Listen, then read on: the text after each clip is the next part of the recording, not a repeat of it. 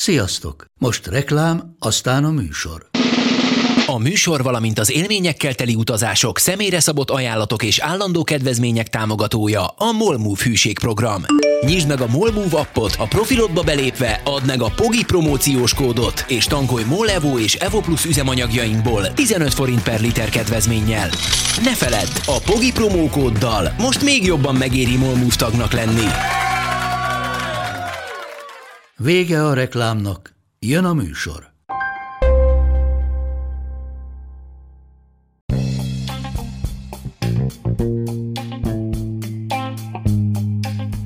Ez itt a Pogi Podcast. Pogácsa Zoltán közgazdás, szociológus, politikai gazdaságtani podcastja a globális gazdaságról a klímaválság, az automatizáció, a digitális gazdaság, az egyenlőtlenségek és a posztdemokrácia korszakában.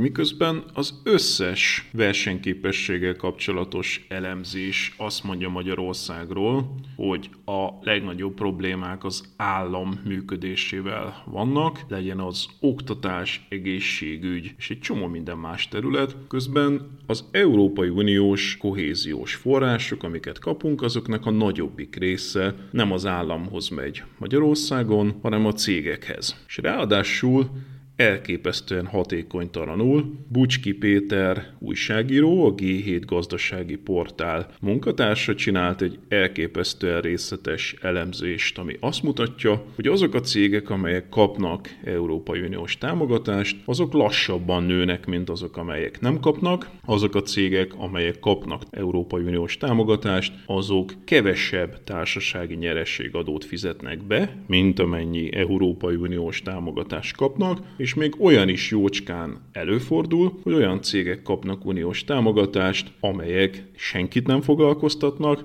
vagy amelyeknek semmifajta árbevételük nincsen. Ilyen és ehhez hasonló furcsaságokról fogunk most beszélgetni Bucski Péterrel, a G7 portál munkatársával.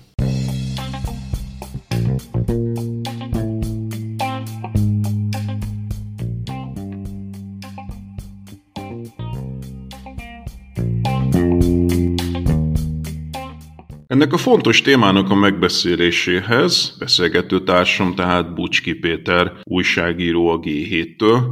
Szerbusz Péter, köszönöm szépen. Szerbusz, köszöntöm a hallgatókat. Szóval annyira összetett a kérdés, hogy nem is tudom hirtelen, hogy hol érdemes kezdeni talán ott, hogy egy nagy képet adjunk arról, hogy ugye 2004 óta vagyunk tagok, és folyamatosan arról beszélünk, hogy itt óriási összegek érkeznek az Európai Uniótól, de nagyon ritkán szoktuk ezt kvantifikálni, számszerűsíteni. Te ebben a cikk sorozatban, amit a G7-en írtál, megtetted, és azt mondtad, hogy a 2010 és 2020 közötti időszakra nagyjából egy ilyen 9200 milliárd forintnak megfelelő összeg érkezett Magyarországra. Jól gondolom? Így van, így van, igen. Hát nagyon nehéz ezeket az uniós projekteket megfogni, mert ugye van egy, van egy uniós támogatás, amit az unió fizet a magyar kormánynak, de ez nem feltétlenül esik azzal egybe, hogy a magyar kormány mit fizet ki a pályázatok nyerteseinek, ezek időben eltérhetnek, vannak jogviták, eltérő ütemezések, tehát hogy itt ugye meg, ha meg is nyeri valaki egy uniós támogatást, abban érdemes tudni, hogy nem csak uniós pénz van benne, mert a magyar kormány is ad ehhez egy saját részt. Tehát ez így több elemből áll össze, ezért van az, hogy 13 ezer milliárd forint volt az, ami az összes projektre ilyen érték, amit jóvá hagytak, hogy mit lehet kifizetni, és ebből 9900 folyt be, és ugye azt is érdemes tudni, hogy amit megnyernek projekt pénzeket. Ugye ez egy megint más kérdés lenne, hogy ebből mit fizetnek ki ténylegesen. Sajnálatos módon a magyar kormány ezt nem tartja fontosnak, hogy ezekről részletes adatokat közöljön. Sajnálatos módon az Európai Bizottság sem túl nyitott ezen a téren az adatközlésben, úgyhogy elég sok ilyen megszorítással kell élni azért, amikor ilyeneket elemzünk. Majd mindjárt belemegyünk abba is, hogy mennyire nehéz tisztán látni és adatokhoz jutni, mert erről is írtál, de akkor egyelőre vegyük ezt a 9200 milliárdot, ami ugye az elmúlt egy év tizedben érkezett Magyarországra, és ugye azt csinálod, ami szerintem teljesen racionális, hogy akkor ezt osszuk le az elmúlt tíz évre, és akkor az jön ki neked, hogy évente nagyságrendileg egy ilyen 3,3 százalék a GDP-nek, ami nettóban érkezik Magyarországra, tehát ugye tegyük hozzá azt is, hogy még van a magyar kormánynak is befizetési kötelezettsége az európai közös költségvetésbe, és hogyha ezt is megtettük, tehát Magyarország befizette a maga körülbelül, ha jól sejtem, a GDP 1%-ának megfelelő összeget, akkor nettóban évente egy ilyen 3,3 százalék per GDP-nyi pénz érkezik a teljes magyar gazdaságba évente. Jól, jól értelmezem, amit írsz? Igen, igen, igen. Itt azért is érdemes egy ilyen tíz éves periódust venni, mert az egyes ilyen költségvetési periódusok alatt nagyon eltérhet, hogy elindul, nem indul. Úgyhogy tényleg, egy tíz éves átlagot nézünk, ez a 3,3 százalék, ez elég jelentős tétel. Mondjuk vegyük azt, hogy a teljes magyar államháztartás mondjuk a GDP-nek az 50% a körül van, a központi költségvetés, tehát amit a kormány költ, az meg, az meg 40% alatt 30 valahány százalék. Tehát, hogyha azt vesszük, a központi költségvetés, ami a kormány kiadásai, annak a tizedét teszi ki az uniós pénz nettóban. Uh-huh. Tehát ez egy óriási nagy összeg, tehát ez tényleg nehéz elképzelni enélkül, hogy hogyan működhet. És ez olyas valami, amit nem kell már visszafizetnünk, tehát hogy ez már egy, egy nettóban befolyó összeg a magyar költségvetésbe, tehát mondjuk kis túlzással az is lehetne mondani, hogy mint hogyha mondjuk egy olajsegség lennénk, és hirtelen találnánk olajat, és mondjuk befolyna a magyar gazdaságba az olajbevételből mondjuk a GDP-nk 3,3%-a évente. Igen, igen, igen. Na most ráadásul ugye ez még csak nem is az az összeg, amit ténylegesen megkap a magyar gazdaság, hiszen a magyar gazdaság szereplői felé ennél több folyik, hiszen az egy dolog, hogy az 1%-ot befizeti a magyar kormány az európai közös költségvetésbe, de hogy a bruttó, ami befolyik a magyar gazdaságba, az ennél is magasabb, azt mondod, hogy 4,7% per GDP per év az, ami ténylegesen beáramlik a magyar gazdaságba, és ugye úgy jön ki a 3,3, hogy a másik oldalon meg persze be is fizetünk az európai közös költségvetésbe, de amit megkap a magyar gazdaság, az 4, 4,7. Így van, meg ez hozzájön, amit a kormány maga tesz hozzá ezekhez az uniós támogatás a magyar adófizetői pénzekből az önrész. Tehát a 4,7-ben még nincs benne a magyar kormánynak a pénz. De ebben benne van a magyar benne kormány része, a, a, a vállalkozók és a önrésze nincs benne, meg hogyha mondjuk egy állami tulajdonú vállalat vagy eh, szervezet nyer el ilyen pénzt, és ő, ő tesz bele adófizetői pénzt, az az önrész nincs benne, de az általában ugye száz százalékban szokott menni, úgyhogy ennek nagyon kicsi a hatása. Úgyhogy itt, itt ha ugye ezt vesszük, ugye tulajdonképpen létrejött egy állam az államban, mert van egy magyar költségvetési rendszer, amin kívül egy ilyen pályázati rendszerbe tereljük a kiadások egy, egy igen jelentős részét. Tehát ezt a 4,7-et ezt megkapja, majd mindjárt fogunk részletesebben beszélni arról, hogy a nagy részét megkapják vállalkozások, és hát ezen kívül kap még a magyar állam, különböző intézményei, az önkormányzatok, civil szervezetek és egyházak, de hogy a nagyon nagy részét azt a magyar vállalkozások kapják meg. Szóval, hogy ez a 4,7 ez befolyik éven évente a magyar gazdaságba, GDP arányosan, uh-huh. és akkor ugye ezt érdemes összehasonlítani, amit te meg is teszel, azzal az éves gazdasági növekedéssel, ami kijön ebből, tehát nyilván természetesen nem csak az Európai Uniós támogatások eredménye az, hogy mekkora az éves növekedés, viszont ennek ellenére az egy érdekes kérdés, és hát ezt ugye ráadásul inflációval korrigáltan érdemes megtenni, hiszen az a pontosabb szám, hogyha ezt reálban nézzük, és az jön ki neked, hogy ugyanerre az időszakra, tehát ugyanerre a 10 éves időszakra 2,3%-os az átlagos növekedés Magyarországon. Így van, így van. Itt ugye annyit lehet ne finomítani, hogyha a támogatásoknál ugye nem tudjuk, hogy pontosan mikor fizették ki, így nem lehet olyan jól az inflációt ennél csak egy megközelítő értékkel figyelembe venni, de én úgy gondolom, hogy ennek nagyságrendileg azért olyan nagy hatása nincsen, de hát tényleg az a helyzet, hogyha azt veszük, hogy mennyivel növekszik a GDP, akkor ezek eléggé hát kevesebbnek tűnik, mint ami az a pénz, ami beáramlik a, az uniós forrásokból. Meg hát ugye azért is nehéz az inflációt figyelembe venni, mert hogy ezek eredetileg euróban vannak meghatározva, és ezeket évről évre kell átváltania a magyar kormánynak forintra, amikor megérkeznek a támogatások, tehát itt igazából euróinflációval kellene számolni.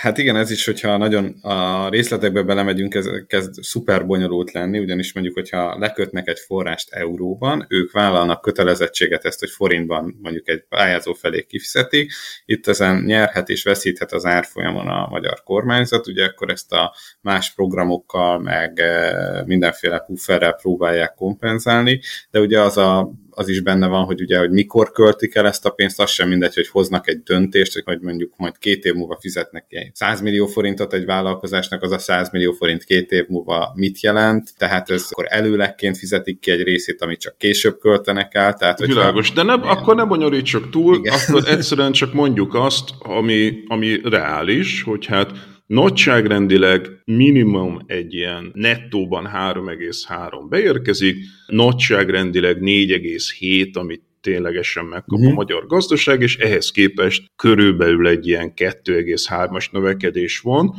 Magyarul fölmerül az emberbe, hogy mi történt volna ebben a tíz évben Magyarországon, hogyha nem érkeztek volna ezek a pénzek. Nyilván valami történt volna, tehát nyilván nem lehet ilyen egyszerűen megfogalmazni, hiszen akkor is lett volna élet, hogyha nem lettek volna uniós pénzek. Viszont azt se lehet mondani, hogy ne lett volna nagyságrendileg egy ugyanakkora léptékű input nettóban a magyar gazdaságban, mint amekkora növekedés kijött belőle.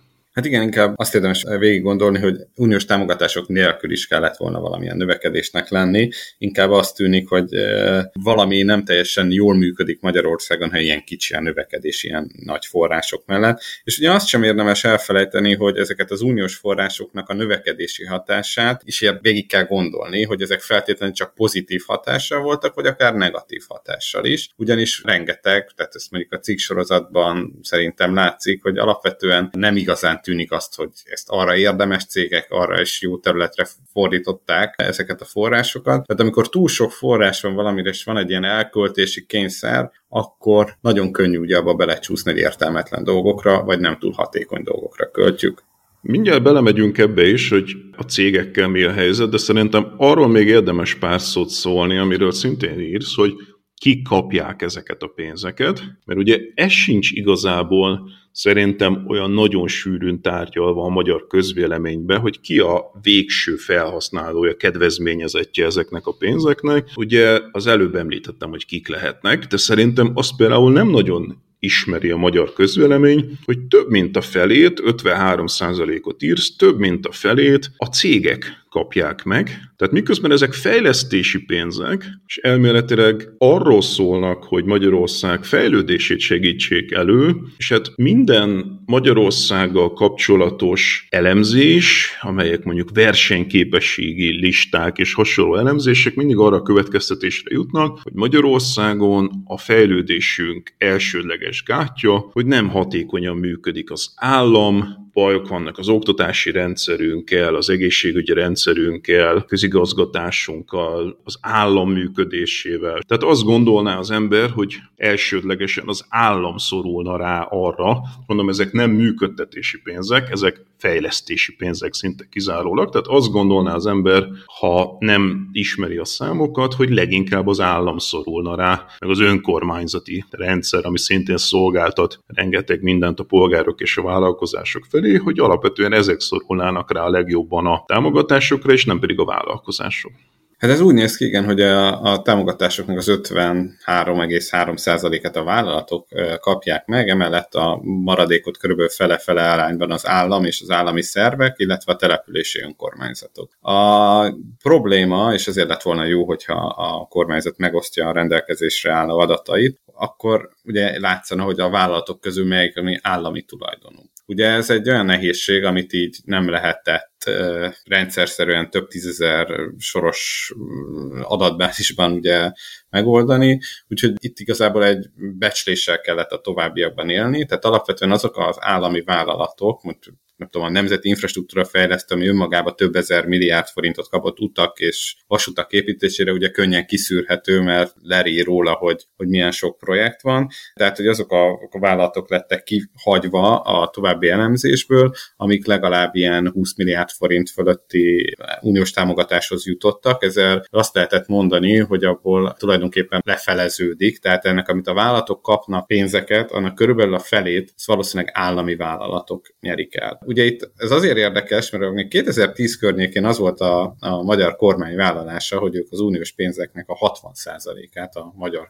vállalatok, különösen a KKV-k segítségére fordítják, tehát ez biztosan nem teljesül. Egyébként valószínűleg ennyi pénzt nem is lehetne értelmesen elkölteni, tehát végig is mondhatjuk, hogy hál' Istennek, de másrészt ugye, amikor az állami vállalatok kapják meg a pénzeket, azoknak egy része is, ők tovább osztják magyar cégeknek, ilyen startup finanszírozástól kezdve KKV fejlesztési alapokig, és ugye a másik fele, hogy amikor állami vállalatok vagy állami szervek kapják meg ezeket a pénzeket, ezek sokszor olyan fejlesztések, amiket egy az egybe utána közbeszerzésben kiírnak, és mondjuk, hogyha infrastruktúra építésről beszélünk, akkor azért NER közeli vállalkozókhoz kerül, de egyébként is ez nagyon nagy százalékában ugye a hazai vállalatokhoz kerül, mert hát hazai cégek indulnak a hazai közbeszerzéseken alapvetően. Tehát akkor még egyszer próbálom összegezni, amit mondasz. Tehát elmondható, hogy nagyjából 50-50 a vállalati szektor versus az állami önkormányzati szektor. Egy nagyon-nagyon kicsi részét, tehát 1,7-re emlékszem, nagyjából GDP uh-huh. arányosan viszik csak el a civil szervezetek, és egy uh-huh. százalékot az egyház, tehát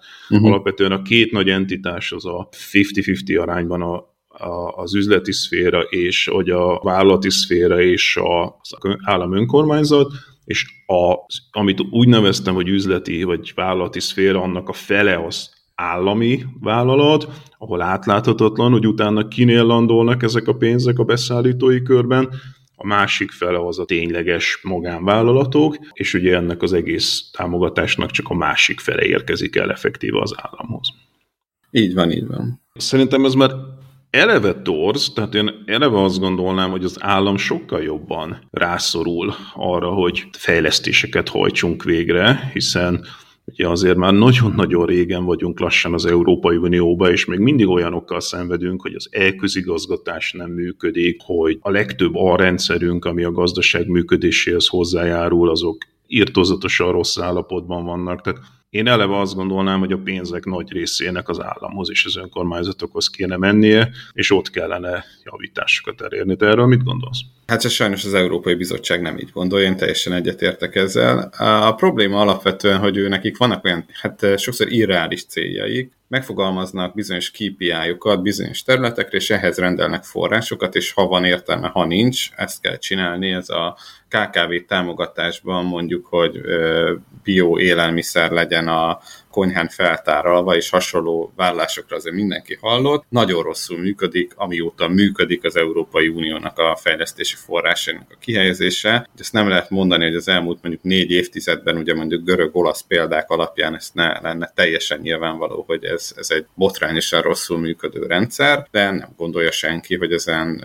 változtatni kellene. Tehát úgy gondolják, hogy a vállalkozásokat kell fejleszteni. Ugye egy tipikus példája lehet ennek, hogy ugye egyre nagyobb elvárás, hogy ne csak vissza nem térít visszatérítendő, hanem visszatérítendő támogatások is legyenek. Ez alapvetően egy jól hangzó dolog, csak hát mondjuk azért a magyar államigazgatás vért azon, hogy kitaláljon bármilyen olyan programot, hogy mondjuk egy most már növekszik az infláció, de egy nulla közeli kamatkörnyezetben hogyan lehet mondjuk az olyan nagyon alacsony banki finanszírozás, mert olyan terméket kitalálni, amire szükség van, és, és hát tényleg nagyon nehéz, és ugye azt is látni kell, hogy az Európai Uniós elvárások miatt ezek a programok, ahogy kialakulnak, már magukban hordozzák azt, hogy ezek nem lehetnek igazán hatékonyak. Sokkal értelmesebb lenne, ha egyszerűen odaadnák a pénzt, és kezdjen vele valamit az ország, amit akar. Egyrészt nem lehetne mutogatni, hogy akkor milyen uniós előírások miatt nem működnek a dolgok. Másrészt meg tényleg értelmesebb lenne, hogyha arra fordítják az országok, amire akarják. Tényleg, tehát, hogy nem találunk arra példát, hogy ezek a brüsszeli irányítással kitalált programok, ezek jobban működtek volna, mint hogyha az országok saját maguknak csinálják.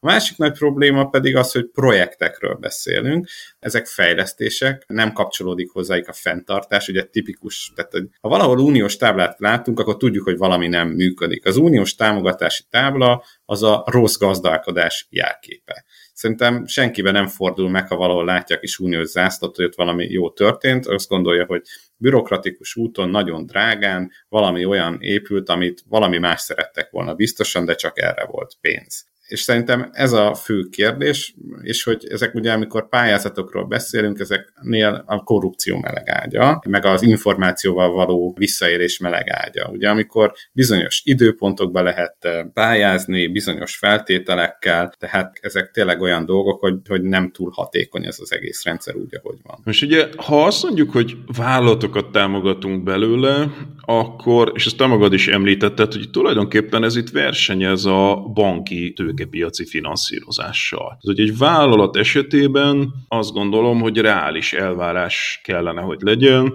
hogy ha befektetünk, akkor az térüljön meg. Tehát, hogy annak a vállalatnak a növekedésében valahogy jelenjen meg, hogy ezeket kapta. Márpedig, hogyha egy fejlesztés megtérülő, akkor felmerül az emberbe, hogy hát akkor arra elméletileg a bankrendszernek, vagy valamilyen tőkepiaci megoldásnak kell, hogy megoldást találjon, egy működő piacgazdaságban ugye elméletileg az arról szól, hogy ha értelmes dolgot akar a vállalkozás, akkor arra legyen tőke. Már pedig általában arról szoktunk beszélni, hogy túl sok tőke van a gazdaságban, és nem arról, hogy túl kevés. Tehát felmerül az emberbe, hogy egyáltalán miért van szükség arra, hogy az Európai Unió fejleszgessen, amikor elvileg ott lenne erre a piac. Hát mivel az Európai Bizottság programjainak elég, nem tudom, nem lehet gyakorlatilag olyan elemzést, ami ne azt mondaná, hogy ők ezt rosszul csinálják, és rosszabbul, mint a piac, tehát én úgy gondolom, hogy erre biztosan nincs szükség. Szerintem abszurd, hogy Magyarországon gyakorlatilag minden második vállalat kapott uniós támogatást, tehát innentől kezdve nincs értelme. Én számomra a legmegdöbbentőm, hogy a, a vállalatoknak kifizetett uniós támogatás a duplája, mint a vállalatok által befizetett társasági adó. Tehát ugye a kétfarkú kutyapárt vicceskedését átvéve, ugye adó helyett kapó jött létre. Tehát az nem normális, hogy a vállalati szektor az több pénzt kap mint a, amennyit befizet. Természetesen az iparűzési adó az egy hasonló nagyságra, mint a társasági adó, tehát eh, akkor nagyjából nullán vannak. És tulajdonképpen a legrosszabb ebben az, hogy egy állami rendszer mondja meg, hogy kinek mennyi pénze van a vállalati szférán belül, és nem a piac. Tehát innentől kezdve nem sok értelme van ennek. Ezt ismételjük el még egyszer, mert szerintem ez nagyon-nagyon eh, megdöbbentő információ. Tehát azok a vállalatok, amelyek kaptak támogatást, azok több támogatást kaptak, mint amennyi társasági nyerességadót befizettek. Így van. Ezt kevesen tudják a magyar közvitákban. Hát eh, ez szerintem is olyan szinten megdöbbentő, hogy, hogy eh, ez, ez, ez nem, nem lehet egyszerűen túllépni rajta, és ugye azt is érdemes végig gondolni, hogy ilyen mennyiségű pénzt, ami ezzel ér fel, értelmesen elkölteni a legjobb szándék mellett is lehetetlennek tűnik számomra. Tehát, hogyha azt veszük, hogy egy olyan rendszert létrehozni, megmondja, hogy mely cég érdemes erre, és ilyen sok pénzt fizessen ki, akkor tényleg valahol a piac szerepét veszi át a, a, az állami, vagy hát uniós pénzosztás. Mert hogy arra is, arra a következtetésre is jutsz az elemzésed alapján, hogy alig vannak olyan cégek, amelyek kevesebbet kapnának, mint az árbevételük 10%-a. Ha jól emlékszem, és mindjárt megkeresem a számot, nem több mint 48%-a a támogatásnak ment olyan cégekhez, ahol a teljes Európai Uniós támogatás az kevesebb, mint 10%-a a bevételeknek. Ezt írod, és ugye azzal a szerintem jogos feltételezéssel élsz, hogyha mondjuk a bevételek 10%-ánál nagyobb az Európai Uniós támogatás, akkor annak brutális torzító hatása van a versenytársakkal szemben, tehát hogyha valaki kap egy ennél nagyobb támogatást, az masszívan megtolja azt a céget ahhoz képest, a versenytárshoz képest, aki nem kapott ilyen támogatást. Magyarul ezeknek a támogatásoknak óriási torzító hatása van. Így van, így van. Hát nekem a legmegdöbbentőbb az volt, hogy a, a szűkített, tehát ebből az államinak tűnő cégeket ugye kizártuk, tehát ez a 3300 milliárd forintnyi támogatás, ez úgy, úgy oszlott el, hogy a, ennek az összes pénznek az egyharmadát olyan cégek kaptak, akik legalább 10 támogatást nyertek el. Tehát, hogy ez, ez tényleg egy elég... Tehát vannak ilyen támogatás halmozók. Így van, tehát nem az, hogy vannak, hanem ez egy iparág Magyarországon. Azt is mondhatjuk, hogy, hogy százas, de inkább ezres nagyságrendben vannak olyan cégek, akiknek a fő tevékenysége gyakorlatilag az uniós pénzvadászat. A, a cégek fele az nagyobb támogatást kapott, mint az árbevételük 10%-a. Így van, így van. Ami hát e brutális torzítás, és utána még vannak még szintén nagyon megdöbbentő számok, amiket találtál. Például arra vonatkozóan, hogy azok a cégek, amelyek támogatásokat kapnak, azok ráadásul lassabban növekednek, mint azok, amik nem kapnak. Igen. A legfontosabb, hogy ennél cégkategória méret szerint is megvizsgáltam, tehát hogy nem az van, hogy ez így ilyen mix hatás van, hogy egyszerűen más típusú cégek ezek, meg hát ugye nagyon sok cég kap, hogy nem is nagyon lehetne ilyenbe szignifikáns eltérés. Igen, tehát tulajdonképpen azok a cégek kapják az uniós támogatásokat, akik nem jól teljesítenek a piacon, ők foglalkoznak ezzel. Én sok céggel készítettem már cégportrét, figyelőben, G7-ben az elmúlt másfél évtizedben, és ugye nagyon érdekes volt azt látni, hogy sikeres cégeknél nem találkozunk uniós támogatásokkal, vagy egy-egy támogatás, ami egyébként a cég árbevételéhez képest nem túl jelentős. Hát, tehát tényleg, és el is mondják cégvezetők, hogy hát ők, ők dolgoznak, ők nem támogatást vadásznak. Azt is írott, hogy 9% az EU-s támogatásnak olyan cégekhez ment, ahol a támogatás mértéke az nagyobb volt, mint a teljes bevétele a cégnek, és vannak olyan cégek is, ahol ugye az ábrát szerint akár ezer százalékos is lehet támogatás mértéke a cég árbevételéhez képest.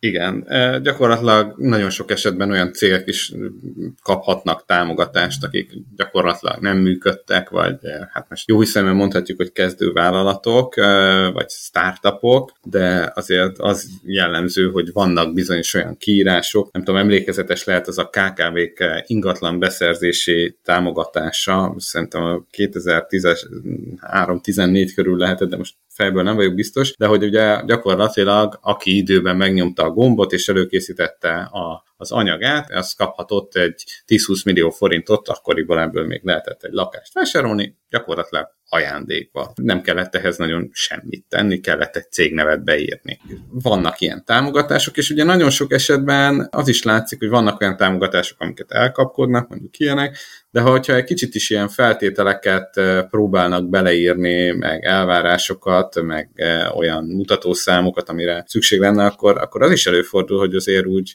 úgy keresni kell ezeket a cégeket. Tehát itt ugye megvan az, hogy bejön az, hogy miért is kerülhetnek ide ilyen cégek. Egyrészt biztosan vannak, akik kapcsolatrendszerüket kihasználva könnyű pénzekhez jutnak, és itt mondjuk kiemelném, hogy szerintem azért nem csak a szokásos politikai eh, kapcsolatrendszerek, amiket a legnagyobb eh, eset összegű mutyiknál vagy eseteknél hallhatunk, hanem, hanem egyszerűen itt, itt tényleg sokan ráálltak erre mindenféle politikai kapcsolatok nélkül is, hogy ezeket kihasználják. Másrészt pedig ugye ott van az, hogy ezeknek a, a hivataloknak egyszerűen ki kell valahogy passzírozniuk ezeket a támogatásokat, mert ő nekik az a munkáiknak a mérőszám, hogy mennyi pénzt tudnak belepumpálni a gazdaságba, és akármire odaadják, csak hogy nem maradjon náluk. Na az akárminél akkor még megdöbbentőbb számok, szerintem amiket eddig mondtunk, azok is elképesztőek, de vannak még megdöbbentő számok. Találtál 1085 olyan vállalatot, ami úgy kapott támogatást a 2010-2020-as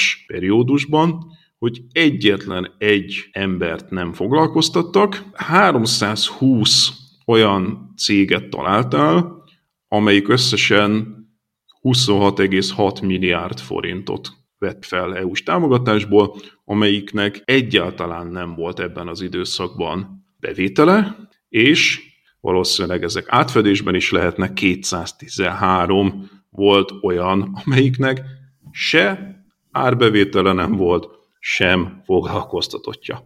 Hogy a búbánatban? Hát igen, itt jön be az, hogy azért a pályázati rendszer a mindenféle adottság mellett jobban figyelhetne arra, hogy mi történik, és egyébként az utóellenőrzésekre is. Hát ezt nem, nem lehet. Lehet, hogy nagyon kockázatos üzletbe kezdtek, és mégse jött be. De ugye azt is érdemes ennek kapcsán kiemelni, hogyha azért nem nagyon ismert olyan történet, amikor visszaéltek uniós támogatásokkal, és azért olyan vissza kellett nagyon fizetni. Itt megint arra utalnék, hogy a fő cél az, hogy kimenjen a gazdaságba a pénz, mindegy, mi történik vele. Szerintem egyszerűen nem lehet ennyi pénzt értelmesen elkölteni, és ezt valahol tudják a, a, az ezért felelősek is, és inkább kiviszik a pénzt, gyakorlatilag ezt úgy lehet felfogni, hogy ezt az egészre úgy tekintenek, mint a helikopter pénz. Egyébként valószínűleg sokkal olcsóbb és hatékonyabb lenne, ha csak fognák a pénzt és szétszórnák az emberek között, vagy szimplán átutalnák minden magyarnak. Nem kellene egy óriási bürokratikus rendszert fenntartani erre, és hát ahogy a számok mutatják, ennél rosszabb eredményt azért nehéz lenne elérni. Az a baj, hogy valószínűleg mindenki ebben érdekelt ebben a rendszerben. Ugye jósan merül fel a hallgatóban, hogy ha ennyire rosszul működik ez a rendszer, akkor egyik oldalról ugye észre kéne vennie a támogatásokat osztó magyar bürokráciának, de ott valószínűleg az van, amit te mondasz, hogy hát őket is azt szerint mérik tulajdonképpen, hogy mennyi pénzt sikerül elosztaniuk, tehát ők nem érdekeltek abba, hogy visszavegyenek pénzeket, vagy szűkítsék azokat. A következő lépés az Európai Bizottság lenne, de valószínűleg ők is abban érdekeltek, hogy minél több pénzt, vagy bemutathassák, hogy ők bizony adnak pénzt a szegényebb tagállamoknak a fejlődésre. Aztán a következő szint az lenne, hogy ugye vannak nettó befizető országok, és akkor mindig azt szoktuk ilyenkor mondani, hogy ha tudnák Stuttgartban a befizető németek, hogy mire költik a pénzüket, csak erre meg azt gondolom, hogy igazából ők azt mondják, és akkor itt jön be az a híres vita, amit a Thomas Piketty indított el, hogy hát valószínűleg tudják ők pontosan, hogy hiszen elég régen futnak már ezek a kohéziós politikai támogatások, hogy hát igen, odaadjuk az 1%-át a GDP-nknek egy Magyarországnak, egy Bulgáriának, egy Görögországnak, korábban egy Spanyolországnak, és hát azok valószínűleg elég rosszul elköltik, de hogy megéri nekünk a dolog, mert cserébe meg egyébként létezik az Európai Unió, ahol mi exportálni tudunk ezekbe az országokba, ahol ki tudjuk használni, a, ugye a német cégek megtelepedhetnek Kelet-Európába és olcsón termelhetnek.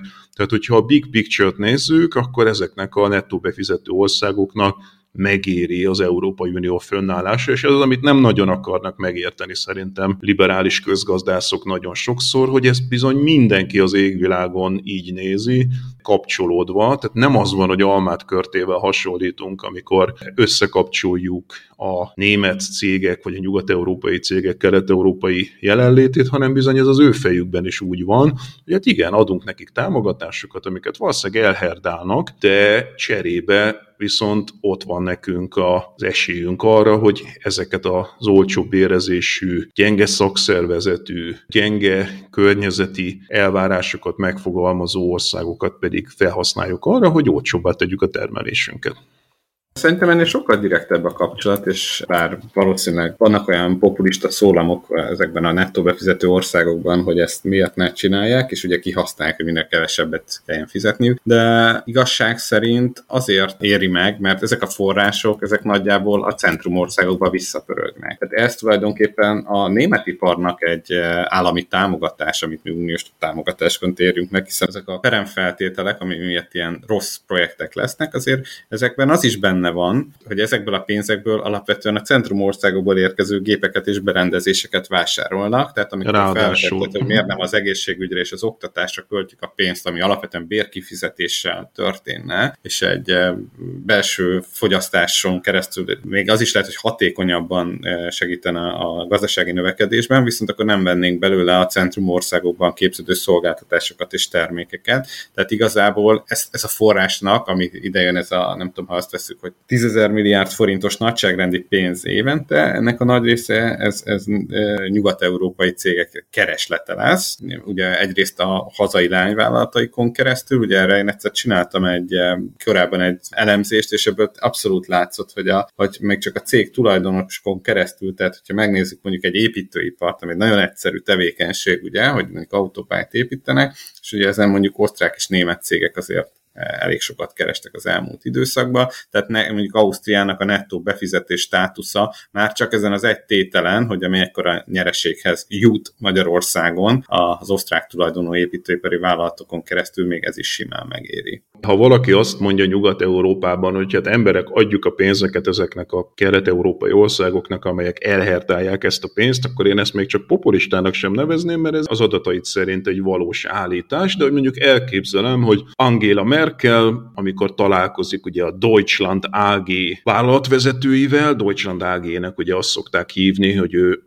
tudott módon rendszeresen találkozik mondjuk a német nagyvállalatoknak a vezetőivel, és felveti ezt a problémát, hogy mondjuk mi elküldjük ezeket a pénzeket az európai költségvetésen keresztül Kelet-Európából, meg elherdálják. Mi lenne, ha nem fizetnénk be ezeket a pénzeket? Akkor a nagyvállalatok azt mondják Angela Merkelnek, vagy az osztrák kancellárnak, hogy hát Ácsi, nem lenne jó összerúgni a port és felrobbantani ezt az Európai Uniós rendszert, mert egyébként mi, német és osztrák cégek azon keresztül, a mechanizmuson keresztül, amit mondtál, tehát hogy tőlünk vesznek meg szolgáltatásokat és eszközöket. Ráadásul jelen vagyunk ezekben a kelet-európai országokban, ahol kihasználjuk az olcsó munkaerőt és az alacsony adókat, sőt, ezek a nemzeti kormányok nagyon sokszor még direkt támogatásokat is hozzánk vágnak, szóval, hogy ez az egész így holisztikusan nettóban megéri nekünk, ezért Angéla talán inkább ne rúgjuk össze a port ezekkel a kelet-európai országokkal, és ne robbantsuk fel fel ezt a rendszert, még akkor is, ha tudjuk, hogy egyébként elherdálják a pénzt, amit küldünk. Ausztria kapcsán érdemes kiemelni, hogy a Strabag Magyarországon elért profitja, tehát amit hazautalnak pénzt innen, az nagyjából megegyezik azzal, amit Ausztria Magyarországra jutó nettó befizetése. Tehát innentől kezdve, és ez csak egy vállalatról beszéltünk, tehát innentől kezdve azt mondani, hogy, hogy nem éri meg nekik, ez, ez elég. És a másik a terület, ami miért ugye azért ezekért a, nem csak piacról van, hanem a munkaerő szabad áramlás, és ezen keresztül ugye azért elég jelentős bevétel éri ezeket az országokat, ahova a, a Kelet-Európából, a keleti uniós országokból a munkavállalók áramlanak, tehát azért a jól képzett, jól dolgozó munkaerőnek a, nem kell kiképezni, tehát egy óriási értéke van ennek, ennek talán még nagyobb értéke is van, mint amit a támogatások visszacsorgásából ezek az országok elszámolhatnak. Most akkor, ha megértettük, hogy mennyire gáz ez az egész rendszer, és megértettük, hogy miért nem robban fel annak ellenére ez a rendszer, hogy ez ilyen rettentő rosszul működik, még talán egy dolog merülhet fel a hallgatóba, hogy miért nincs ez benne a köztudatba. Tehát most már mondom, elég régenben vagyunk az EU-ba, kapjuk ezeket a támogatásokat. Miért van az, hogy Bucski Péter újságírónak kell ezt elemeznie, utána járnia, és ugye ahogy írod a cikkben, ráadásul nem is direkt módon, tehát nem is az Európai Uniós pénzeket adminisztráló rendszerből közvetlenül kaptad meg ezeket az adatokat, hanem kerülő úton. Igen, igen, itt a partnerkontroll adatbázisban ugye elérhetők ezek a támogatások, és ezt lehetett onnan legyűjteni, hogy melyik cég kapta ezeket. Igazság szerint ugye az volt a válasza a miniszterelnökséghez tartozó új világ nonprofit Kft-nek, hogy ez túlságosan bonyolult feladat lenne ezt legyűjteni egy adatbázisból, amit hát mindenki tudja, hogy ez pár kattintással elkészíthető.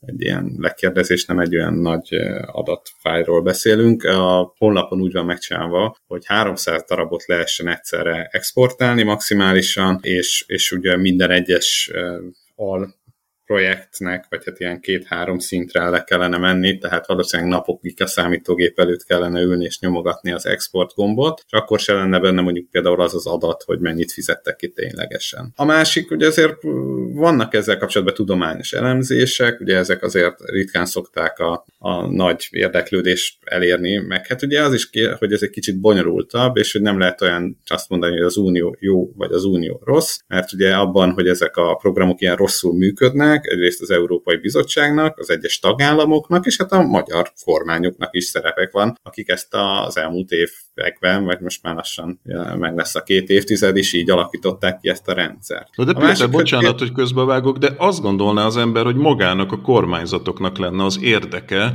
hogy tehát azt is nyilván, hogy e, újságírók számára elérhetővé tegyék, vagy tudományos kutatók számára az adatokat, de hát ugye a rendszernek magának kellene időnként jelentéseket becsléseket adnia arról, hogy ő hogyan működik, és hát hogyha kiderülnek olyan dolgok, mint amiket írsz, hogy lassabban növekednek azok a vállalatok, amelyek uniós támogatásokat kapnak, vagy az, hogy egy hatalmas input, külső nettó input ellenére nagyon lassan növekedik a magyar gazdaság, és hát a sok-sok más adat, amelyet itt felsoroltunk a beszélgetésben, erről magának a rendszernek kellene időnként jelentést adni, és, és ennek nyomán javítani a pénzek felhasználását ez egy elég pozitív hozzáállást feltételez a részedről. Én szerintem mondjuk, ami miatt ez a rendszer így működhet, hogy azért az európai pénzek felhasználásánál ugye senkit nem zavar olyan igazán, hogy a politikához köthető körök elég szépen meggazdagodnak ezekből. Ugye sokszor vannak ezzel kapcsolatban botrányok Magyarországon, mondjuk érdemes én engem a Jeremy alapok, ez a kockázati tőke alapok 130 milliárd folyt bele, ugye az egész magyar média úgy interpretálta, hogy szőröstől bőröstől ellopták ezeket a pénzeket, hát senki nem tudna sikeres startupot felmutatni ebből a 130 milliárd forintból, aki igazán nemzetközileg sikeres cég lett. És az alapkezelők közül is ugye elég kevés működik már manapság, bár itt is voltak tisztességes szereplők egyébként ebben a programban is. De ez nem csak Magyarországon nem okozott semmi problémát, hanem az Európai Bizottság is eh, nagyon elengedte ezt a dolgot, ahogy mondjuk a felcsúti kisvasutat is ugye emlékezetes lehet, hogy megvizsgálták, de az is minden tekintetben megfelel az európai elveknek és az európai elvárásoknak, hogy építünk egy soha meg nem térülő vasútvonalat valahova, amiről tudjuk, hogy nem sok értelme van olyan első ránézésre se, nem kell ehhez olyan különösebb gazdasági és társadalmi háttértanulmányokat folytatni, hogy ez nem éri meg. Úgyhogy én úgy gondolom, hogy ennek a rendszernek a legfőbb fenntartója az, hogy ebből nagyon sokan jól járhatnak, ez nem csak magyar jelenség, ismételném Spanyolországtól Görögországig, ugye ennek nagyon sok haszonhúzója volt, és ez soha senkit nem szavart, vagy De közben meg ugye szoktunk arról beszélni, tehát akkor kössük össze a pontokat. Tehát hogy ugye arról beszélünk, hogy jönnek ezek a hatalmas EU-s támogatások. Ráadásul közben ezzel párhuzamosan ott van a banki hitel, ott van a jegybanknak a növekedési hitelprogramja, tehát hogy alapvetően a magyar kis- és középvállalkozások számára ott állnak rendelkezésre források, ezeket föl is veszik, föl is használják, de közben meg folyamatosan azon sírunk, hogy mennyire rossz a termelékenysége a hazai tulajdonú vállalkozásoknak. Minden egyes esetben, amikor béremelés van, amikor minimálbért emelnek, kórusban sírnak hogy nem tudják kitermelni ezek a vállalatok ezeket a pénzeket. Tehát ezért azt gondolom, hogy minimum akkor, amikor az előkerül, hogy miért nem tudják kitermelni a nyugat-európai minimálbérnek a negyedét, ötödét sem, sőt, e, hogy ezeket sem tudják kitermelni, az nem független attól, hogy egyébként meg öntjük bele a pénzeket ezekbe a vállalatokba. Igen, ezek azért összefüggésben van, hogyha létrejön egy olyan réteg, aki nincs rászorulva, és egyébként a gazdaságnak egy jelentős részét képezi, amelyik nincs rászorulva a piaci versenyre, az innovációra és a fejlődésre, akkor ők megrekednek ezen a szinten. Ugye Magyarország esetében azért az is egy lényeges kérdés, hogy csak Írországban magasabb fejlett országok közül a külföldi tulajdonú vállalatok aránya a gazdaságon belül, ez a vállalati GDP-nek kb. az 50%-a Magyarországon. Egyszerűen nincsen olyan magyar nagyvállalati réteg, tehát hogy így van egy MOL meg egy OTP, ami nemzetközi szinten értelmezhető nagyvállalat. Ezen kívül meg ugye mondhatjuk a Richtert, hogy magyar irányítású, de ott is megszorításokkal kell élnünk. Nincsenek olyan nagyvállalatok, akik ezek, ezek a magyar kkv kapcsolódni tudnának. A külföldi tulajdonú nagyvállalatok, különösen mondjuk a német tulajdonúak, amik Magyarországon a legnagyobb részt teszik ki, ők nem kívánnak olyan összetettebb tevékenységeket ezekkel a vállalatokkal végeztetni, így eléggé megrekednek a magyar vállalatoknak, beszűkül az a terület, ahol egyáltalán működni tudnak. Emellett ugye a magyar tulajdon gazdaságnak egy egyre jelentősebb szeretét teszi ki a politikailag vezérelt vagy kapcsolatrendszerének köszönhetően növekvő vállalatréteg, tehát itt az igazán piaci vállalatokról elég nehéz beszélni, tehát nagyon kicsi az a, az a réteg, és ugye ilyen körülmények között azért tényleg elég nehéz elképzelni azt, hogy tömegesen fölemelkednek. De egyébként ez egy kicsit vitatkoznék, mert azt gondolom, hogy hogy benne vagyunk az Európai Unióban, az egységes piacon belül vagyunk, akkor nem csak a magyar piacot lehet kiszolgálni, tehát hogyha itt lenne egy növekvő, feltörekvő kis- és középvállalati réteg, egy, egy Mittelstand Magyarországon, akkor annak ugyanúgy lehetősége lenne az EU teljes piacát kiszolgálnia, nem kellene függeni a magyar közbeszerzéstől, ahogy mondjuk ezt teszik más országoknak a középvállalati rétegei. Hát igen, mondjuk Csehország és Lengyelország jó példa arra, hogy hogyan lehet ezt jól csinálni, mondjuk Szlovákia pedig ugye arra, hogy hogyan lehet rosszul csinálni, nagyjából hasonlít Magyarországra azon, hogy igazából van egy külföldi tulajdonú nagyvállalati réteg, és a helyi vállalatok azért nem túl innovatívak, de ugye ezért ez elég összetett kérdés, hiszen kell egy olyan tudásrendszernek lenni, egy olyan kapcsolati hálónak lenni, amivel el lehet indulni a nemzetközi piacokon, és kell egy olyan tapasztalatnak lenni. Na most ezek az első tapasztalathoz például a közbeszerzések kiváló lehetőséget biztosítanának arra, hogy ne mondjuk külföldi vállalatoktól vásároljon a magyar állam olyan szolgáltatásokat és termékeket, amiket egyébként magyar cégek is meg tudnak eh, valósítani. Különösen ez a, az innovatív termékeknél lehet egy lehetőség, és erre egyébként rengeteg példát lehetne hozni, hogy a magyar kormányzatoknak milyen lehetőségük lenne erre. Ugye ez egy veszélyes terep, ugye, hogy nehogy azt mondják, hogy akkor itt a a barátság miatt, vagy kapcsolati háló miatt, tehát azért Magyarországon gyakorlatilag mindenki mindenkinek ismerőse, hogyha őszinték vagyunk, ennél hamar fölmerülhet, de hát legyünk őszinték, minden országban azért ezt valahogy így csinálták. Ezt akartam hogy mondani, hogyha igazából megnézed azokat az országokat, ahol felzárkózás volt, alapvetően ilyen típusú összefonódások mindenhol voltak, tehát mondjuk egy Dél-Koreában, vagy egy Tajvanon, vagy egy Szingapurban, Kínában ugyanúgy megvoltak ezek a kapcsolatok, sőt, még egy Írországban is bőven megvannak ezek a típusú kapcsolatok, tehát az az elvárás, hogy itt valami nagyon nyersen és tisztán piaci alapon menjenek a dolgok, ez szerintem naív, csak az a különbség, hogy ezekben az országokban miközben megvolt ez a kliens hálózat és ezek az összefonódások, a végén mégiscsak az jött ki, hogy itt nemzetközileg versenyképes cégek lettek belőle, Magyarországon meg valahogy nem ez jön ki belőle. Hát igen, ez az alapvető probléma. Ugye azt is érdemes végig gondolni, hogy mi a, ugye itt a humán eh, faktor egy nagyon fontos minden gazdasági növekedés terén, és még itt öntjük ezeket a pénzeket ezekbe a vállalatokba, ami látványosan nem működik, ugye az oktatásból azért hát most eljutottunk oda, hogy végig ott tartunk, mint 2010-ben nagyjából arány, egy GDP arányosan ugyanannyi pénzek vannak benne, de azért nem lehet azt mondani, hogy olyan csábító és olyan jó teljesítményű a magyar oktatási rendszer. Ugye amíg ez nincsen, hogy ezt sikerül jobbá tenni, és nincsen az, hogy van egy olyan kutatói hálózat, amelyiket mondjuk eh, lehet rá vezetni, hogy jobban működjön együtt a hazai vállalatokkal, addig, addig ez hiú ábránt, hogy itt bármilyen formában egy-egy kivétellel szerencsére ének azért mindig akadnak, tehát hogy itt legyenek tömegesen olyan vállalatok, amik el tudnak indulni a nemzetközi piacok felé. Egyébként ez látszik a magyar KKV-knél, hogy nagyon kevés az export aránya, és, és ugye ezek a támogatások se igazán tudtak ezen változtatni. Jó, hát azt hiszem, hogy rengeteg számot mondtunk, ezek a számok eléggé kiábrándítóak, én nem is akarom ezt most már tovább ragózni, én azt hiszem, hogy ez önmagában egy olyan adatdömping, amit te itt előástál, kielemeztél, aminek el kell gondolkodtatnia szerintem a magyar Európai Uniós pénzeket adminisztráló döntéshozókat, illetve a magyar vállalati szektort, de tulajdonképpen bővebben mindenkit az országban. Én nagyon szépen köszönöm, hát egyrészt a munkát, amit beleraktál ebbe, hogy ezt az elemzést megcsináld, másrészt pedig ezt a beszélgetést. Köszönöm szépen. Én is köszönöm. Pucski Péterrel, a G7 gazdasági portál újságírójával beszélgettem az Európai Uniós támogatások hatékonytalanságáról.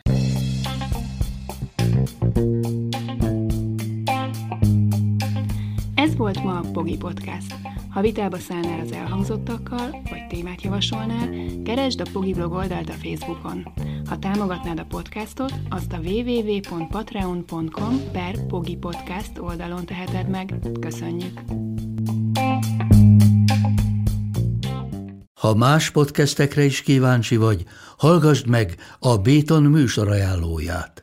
El tudod képzelni, hogy a podcastet, amit éppen most hallgattál, fél év múlva már a mesterséges intelligencia generálja? Mi sem. De ha érdekel, eljötte már a gépek lázadása. Hallgass bele az Embertelen podcastbe. Orsós Lajos vagyok, a műsor házigazdája. Egyelőre még élőben. Egyelőre. Fedezzük fel együtt, hogyan ismerkedik, randizik, mesél és vitatkozik Betty és Péter, két teljesen mesterséges intelligencia. Lajos, a podcast címét mond még egyszer, Léci. Oké. Okay. Embertelen Podcast. Ez a műsor a Béton közösség tagja.